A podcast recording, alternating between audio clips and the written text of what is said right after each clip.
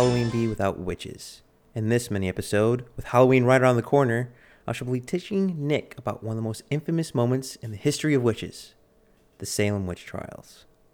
Now, Nick, let me set the scene for you. The year is 1692 in a small village called Salem, located near Bay Colony, Massachusetts. This village of 500 odd so people is a poor village. Resources recently drained from King William's War. This village has a rivalry between two families in it, the Porters and Putmans, and perhaps most importantly, this village is filled with zealot Christians who believe in the supernatural. To give you an idea of the mind frame of these people living in this village, many of them come from Europe, and at least at the very minimum have a strong tie to Europe. Europe itself, at the time of Salem witch trials, is now coming to the end of their own witch hunt era, which lasted from the 1300s to the 1700s. And if you were to add up all the people in North America and Europe who tried for witchcraft in this period, you would have about 110,000 people. 40 to 60,000 of those people who were investigated were put on trial and then were executed.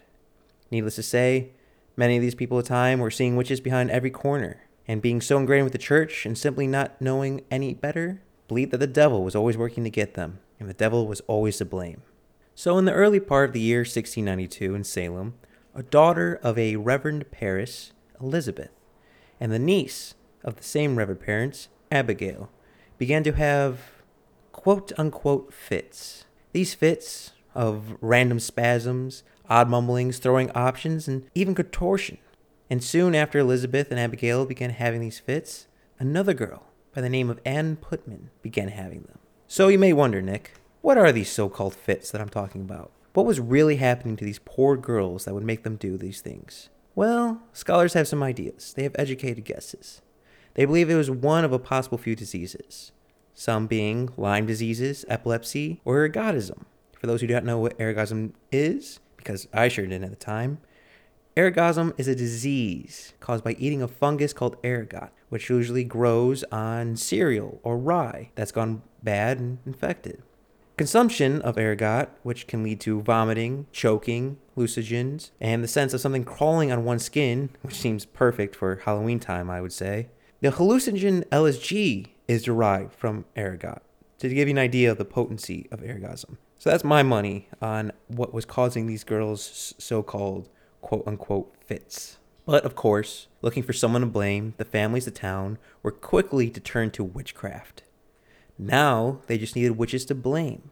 That began by blaming three poor souls a slave by the name of Tibetu, a beggar by the name of Sarah Good, and an old bedridden woman by the name of Sarah Osborne. At first, all three of these women pleaded innocent, but after a period of time of being harassed and fearful for her life and position, because, well, she was a slave, Tibetu, she eventually got pressured and maybe even abused into telling the people of Salem what they wanted to hear. True or not, she testified, saying that she had been visited by the devil and made a deal with him. And the devil made her sign the devil's book and when signing the book, she saw the names of Sarah Goodman and Sarah Osborne, incriminating them and damning the other women's fate. But along with that st- mistake and being forced into testifying, Bet made one more mistake, leading to the famous witch hunts and witch trials in Salem. She said she saw, along with the names of Sarah Good and Sarah Osborne, seven other names that she could not read. Quickly, this frantic town began searching for more witches, wherever they could find more of these so called witches. Some of them found new witches, were Ann Putman Jr., her mother, her cousin, the Putman servant, Mary Walcott, and a Mary Lewis. Then those women began pointing fingers at other witches, and the cycle continued, adding more and more witches to the names. Then, on May 27th, 1692, Weeks after Tibetu's testimony, the governor of Massachusetts Bay Colony decided the trial of the so called witches. The trial would consist of seven judges, and what was not bad enough being accused of witchcraft, these women were not allowed to have aid of counsel. They had to defend themselves. And the final nail in the coffin that would seal the deal for the fate of Sarah Goodman and Sarah Osborne, what was it? Wait, can I guess? Is it that they were lighter than a duck? No, unfortunately, Monty Python rules don't apply to this. It's a little bit worse. Actually, they probably would have had a better chance if they were weighed to a duck. But the damning evidence against them was these unquote quote witches being named would be the testimony of random people in the town, saying that they saw these women being bitten or pinched, which you know, Nick, is how the devil infects you. And much like modern zombie lore today, society, being pinched or bitten by people who have signed the devil's book will turn you infected. that's just common knowledge, Nick. Yeah, I I need to go and talk to my wife. Those who were accused, if they confessed and named other witches, they would be spared by the court. Now, Nick, you might ask yourself, why did no one speak up? Say something. Stop this madness. Well, by many historical documents saw in these events that the people felt against it. They felt that it was wrong. But they stayed silent simply because of the fear of being called a witch supporter or witch themselves. So the madness continues. And on June 2nd, a woman by the name Bridget Bishop, who had been on trial 12 years before the Salem witch trials for being a witch, was tried again and convicted for witchcraft. Talk about bad luck. Could you imagine getting a accusation against you and then 12 years later being accused of it again and then executed because of it? It's ridiculous. But a few days after her conviction on June 10th, she was hanged for witchcraft in a spot in the village of Salem, which became known as the Gallows Hill. Soon to follow, on July 19th, five more were convicted people, five more were hanged, including Sarah Good. But Sarah Good had one liner in her defense in this kangaroo court that I loved, saying, in not so many words, to one of the judges trying to convict her of witchcraft, that I am no more a witch than you are a wizard.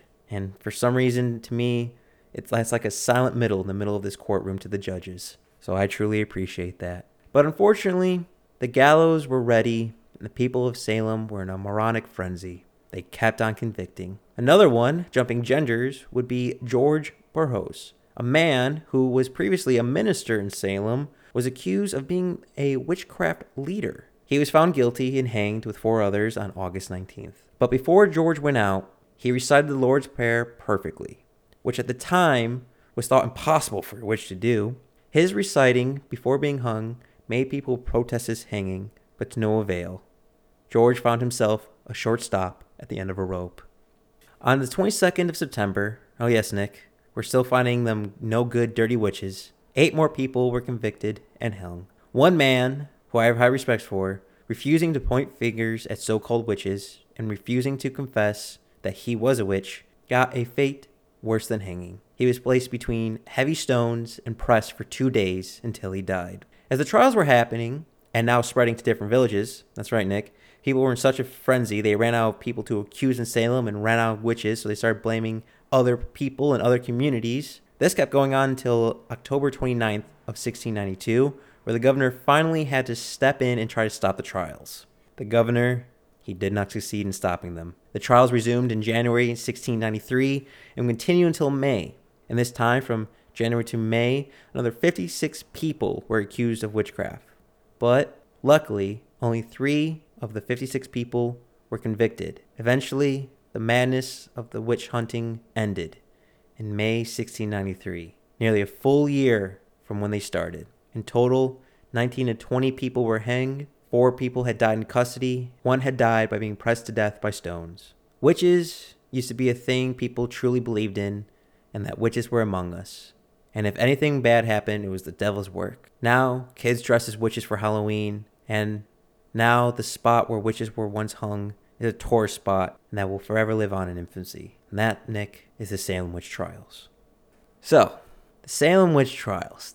So interesting to me because it was a fear that fed on itself. People looked for someone to blame, and when they couldn't find the thing that was causing their problems, they just kept pointing fingers. And a lot of people, to save their own skin, was pointing fingers. It's amazing how it's. I mean, this is the, towards the end of the 1700s, so it's not too far from where we are now in the 21st century. No, and nothing like that could ever happen in the 20th century, Mike. When will we learn from our from our ancestors, from history? I have no idea because we tend to uh, tend to forget past lessons. But at least now, witch hunting isn't quite as literal. We're always looking for someone to blame, but actually, I don't know. We're always looking for someone to blame. I guess it's in human nature. I guess we haven't learned anything from the Salem witch trials. But those poor souls of 26 ish people all lost because people couldn't understand what diseases were or were so caught up in a frenzy, looking to someone to blame. What's your feelings on the Salem witch trials, Nick? Well, uh, this might be bad, but the first thing that pops into my head is the uh, quote I've been out of the country twice, been to Mexico a handful of times, and another time to Salem, Oregon. And for a long time, my childhood, I thought the Salem witch trials actually took place in Salem, Oregon, just proving that I am as bad at geography as you are at pronouncing things. hey, I did not struggle too badly with Massachusetts, even though that word I was quite worried of messing up multiple times. But it's, to me, when I think sandwich trials, I immediately think of like Hocus Pocus, like a, almost like a, a kid's Halloween show. It's amazing how humans how we're able as a society to turn something so devastating into a tourist spot. People lost their lives by a short stop and a and a rope because fear. I for for better lack of terms, that's the only way I can think of it they were scared and caused people's death. I mean, it's not that far different from McCarthyism and the Red Scare. The same exact thing happened. People didn't want to be labeled a communist, and they're pointing out other fake communists to get the blame off of them. And I think what it comes down to, and I can't, I don't know where I read this, so it won't be in the notes, but I think it's true. Hopefully it is. Is that as a tribe or whatever, a group of people will always pick some person or another tribe to blame most of their problems on. And that creates, you know, issues, tribal problems, warring factions, friction between whether hopefully it's not that person or the tribe gangs up on you, or if it's another faction, eventually it could lead to war. And I think humans need someone to blame. And from time to time, it gets out of hand. Yes, that is true. And I also love how we are now dressing up as witches for Halloween, with especially with Halloween right around the corner so ironic how the church was so scared of witches and now and now we dress up with them as we dress our children up in them and they go off and get candy and such. It's it's it's talk about a 180 and growing up a little bit. Out of curiosity nick if you were convict not convicted if you were on trial for being a witch how would you mount your defense? Would you be lighter than a duck would you sink as deep as a stone? Would you recite the Lord's Prayer? How would you try to get out of being convicted as a witch? Well, I think uh, once you're convicted of a witch, there's really no getting out of it. Obviously, I would mount the lighter than a duck defense. So, s- since witches fly just like ducks and ducks float, if a witch is lighter than a duck, or if a woman is lighter than a duck or a man, what I guess, Mike, I'd start this way. Tell me things that float. Wood, maybe small pebbles. Wood. But yeah, s- small pebbles, wood, ducks. These are all things that float. Bridges. So if I was lighter than those, so if I was lighter than those things, I couldn't possibly be a duck. And since I in fact do not float, I can't fly. Thereby, I couldn't be a witch. But once your people think you're a witch, there's really no getting out of it. But you turned me into a newt. I got, better.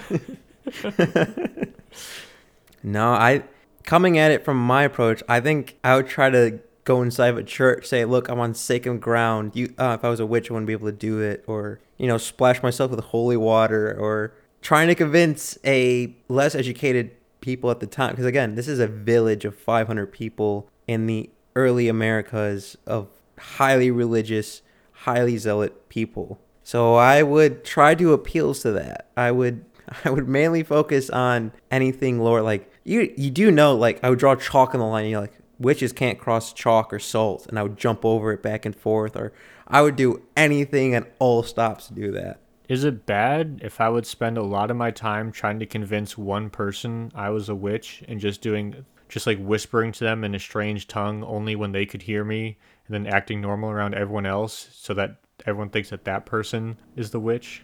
So that sort of happened with the convictions of the Salem witch trials.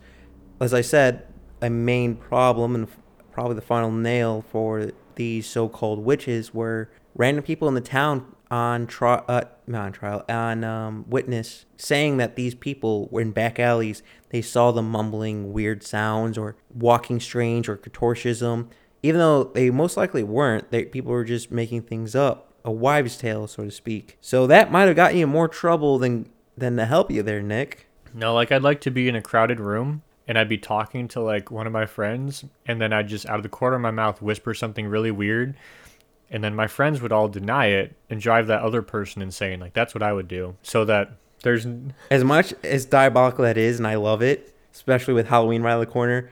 That is much harder to do than it, than you think it is. Yeah, but it would be hilarious. I guess not if you're in Salem. Look, there's a lot of things that aren't funny in Salem.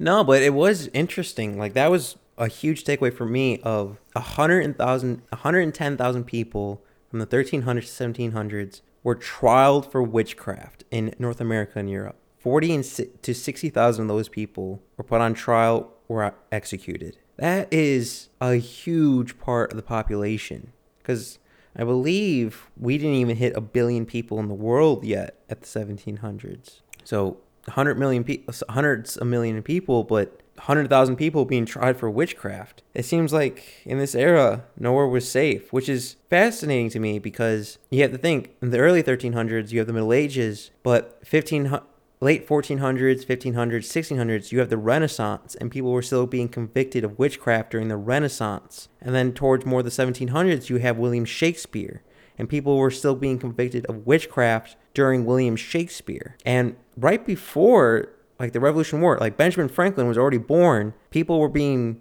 tried for witchcraft. It's amazing how fear can infect the brain and make us see the witches uh, around the corner that just aren't there. Yeah, but I think this is something that will be a part of humanity and will continue to be something we don't seem to learn from. I mean, some would say it's another Spanish Inquisition. The Spanish Inquisition. Dun dun dun. But people have been rounding random people up for various offenses, picking a scapegoat for, I mean, it seems like as long as you go back. Nick, I must say, you are bewitching me with all these Monty Python quotes. Oh, God. hey, it, hey, I get it. I love puns. As bad as I am, that makes me as a human being, I love puns. But Nick, out of curiosity, of my monologue of me speaking about the Salem witch trials, what did you find most interesting? Well, if I ha- I hadn't previously known the the fungus that grows on the wheat or the cereal, I thought that would have been pretty interesting. But I'd say the the standout fact was just the sh- sheer amount of people who were killed due to this and to to how far it had to go to for the governor to try and stop it and still not be able to. I mean, it's it is mob rule basically. Absolutely. And and when something as crazy as a witch trial happens in your town and you start ru- to me when you start running out of people and you start going to different villages and towns to find witches, that's that's so asinine to me. And I'm so dumbfounded by it of like, okay, you killed and hung like 12 people at this point and it's not fixed your problem maybe you stop doing it and try to figure out the situation. So, a little point that I didn't really mention in this when researching this was the slave, Tabetu. The reason why she got the blame was unfortunately because of her heritage. She was mo- she was brought over to Salem from the I believe it was the Putmans or the Porters, one of the one of the main families, and she has a Caribbean background. She told the children about voodoo from her culture, and that might have damned her. That might have damned her to be blamed for the witchcraft of simply explaining her heritage to other people. So that's unfortunate. And then the beggar, Sarah Good, if I had to make an educated guess, because she was a frequent person of the church, always looking for help even in, in when she because she was a beggar she was poor she was homeless.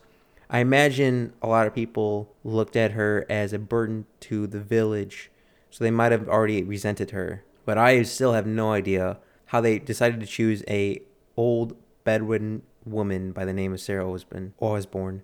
That i have no idea how they got that. Well the caribbean is with voodoo and all that. It's always been a place of uh mystery. I mean, that's where zombies kind of came from. Of the oh man, what do they call it? It'd be their equivalent of a witch doctor or whatever. That was air quotes paralyzing people and turning them into zombies. There's r- records of that that the English and Spanish had when they were over there. So that's been a especially at that time in the colonies as probably something that was pretty widely believed. It's still dumbfounding me that people kept pointing fingers at other people trying to get themselves out of trouble. Or I again with Sarah Good going, I am no more a wizard. I am no more a witch than you are a wizard. I I love that. And then of course the uh, George uh, Burroughs. Oh, I'm sorry. Yeah, George Burroughs trying to recite the Lord's Prayer to get him out of it. It's by any means necessary. Whatever whatever you can do. Well, I think uh, pretty much the end. I got better after being turned into a newt, and I think the rest of us probably can too. I think we can all agree Mike's probably a witch, and he's definitely heavier than a duck, but you I still stand by that. I hope you all learned about the Salem, and I was helping to bring some information to the Salem witch trials. And hopefully, we learn from history's mistakes. Thank you all for listening to this mini episode.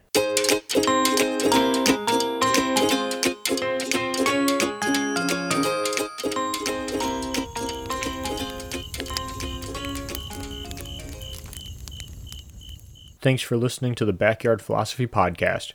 We rarely finish a podcast without missing a point we wanted to bring up, so let us know what we forgot. And if you have a topic you want us to talk about, let us know at Backyard Philosophy on Instagram and Backyard Philosophy Podcast on Facebook.